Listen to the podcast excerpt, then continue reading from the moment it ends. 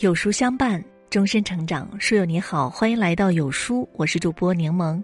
今天的文章我们来听，《人民日报》推荐极简生活的八种方式。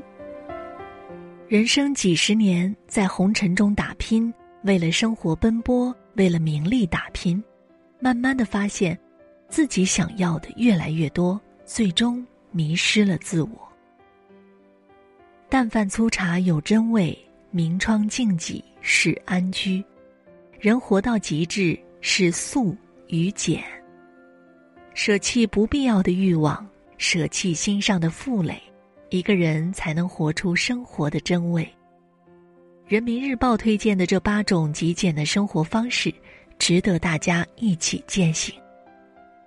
一，物质极简。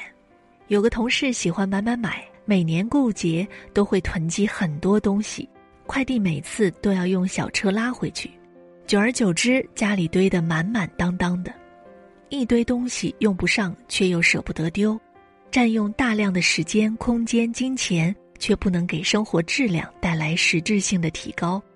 后来他搬了新家，决定断舍离，除了必要之物，其他一律卖掉。他才发现自己其实不需要这么多东西。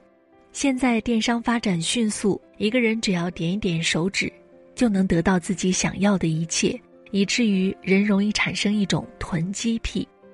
可是到头来，自己不过一张嘴、两只手，能用的东西实在是有限。过多的物质只能给自己带来负累。人是万物的主人，不要本末倒置，让自己成为外物的奴役。谨慎购买，珍惜使用。果断舍弃才是最好的物质生活观。二，精力极简。曾经听说过一个故事：台湾有一位国宝级的老中医，看病称神，但是一天只能看三个人。遇到疑难杂症，有时候甚至一天就能看一个。他说，自己年纪大了，精力有限，看三个还可以，再多了就看不准了。人的精力是有限的。用一点儿就会少一点儿，过度耗散只能一事无成。古人说“正位宁命”，一个人要把精力集中起来，专注在一件事儿上，这样才有可能把事情做成。现在很多人把时间过度零散化，有空就拿出来刷刷微博、刷抖音，时间不知不觉的就在指缝中溜走了，精力也是这样一点点浪费掉了。等真正有事情的时候，反倒是打不起精神来，事倍功半，庸碌一生。人生要有重点，把时间精力放在重点上，才能真正的提升生命的质量，远离无意义的浪费，人生才能充实而快乐。三，财务极简，财务极简不是要一个人抠，而是一个人要在财务上能够自由。必要的东西不纠结，该买就买；不该买的东西不羡慕，管住口袋，不虚荣。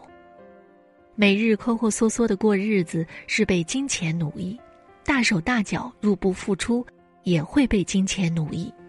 真正的财务自由不是一线城市两套房、存款两千万，而是一个人的欲望小于自己的收入，量入为出，不让自己在金钱上太过计较。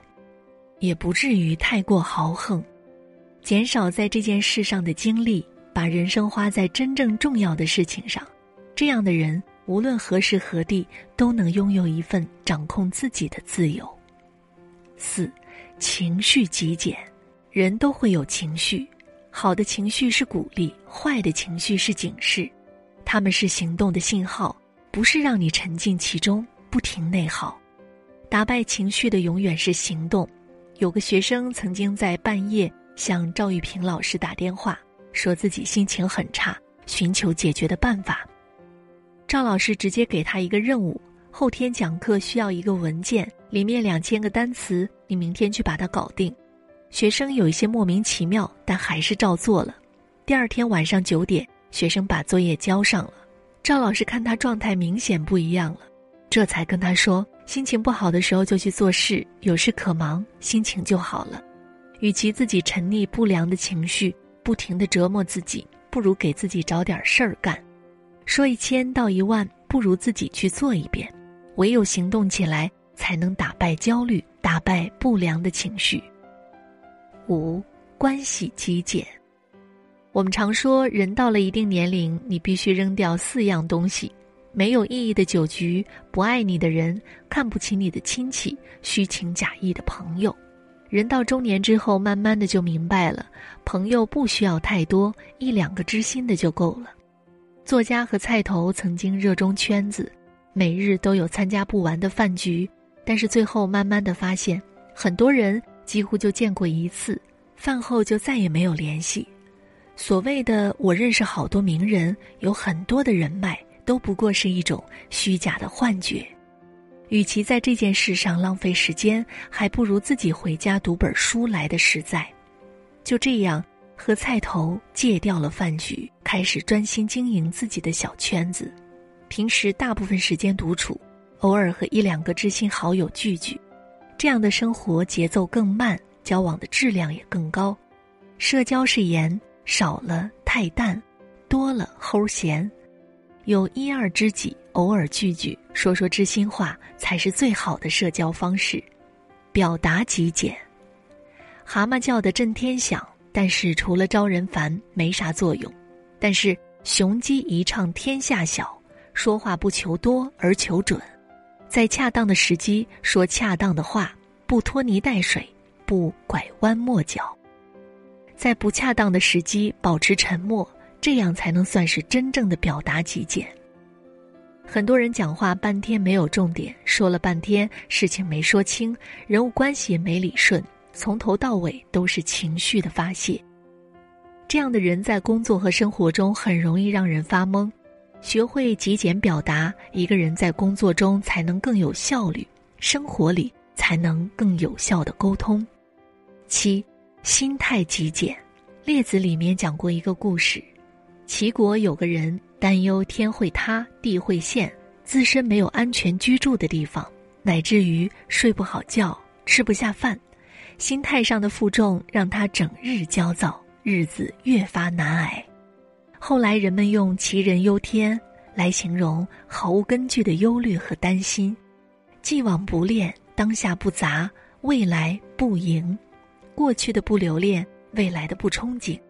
专注眼前，活在当下，唯有如此，一个人才能在复杂的人生道路上活出最好的自己。八，目标极简。人这辈子能做的事情很少很少，如果目标定的太多，精力过于分散，可能哪个都完不成。曾国藩的弟弟曾经出任湘军统领，他一直觉得自己没有进士出身，低人一等。于是，想要一边备考一边带兵，曾国藩果断拒绝了他。你要么带兵，要么考试，只能选一个。人生很多时候就是一门取舍的艺术，选择了这个就必须放弃那个。我们不是神，时间和精力都很有限，与其贪多嚼不烂，不如把眼下的事情做好。毕竟，人一辈子能做好一件事儿就很不容易了。席慕容曾说。涉江而过，芙蓉千朵，诗也简单，心也简单。人生很短暂，能够容纳的事情很少很少。学会清理行囊，轻装简从，人生才能更好的前行。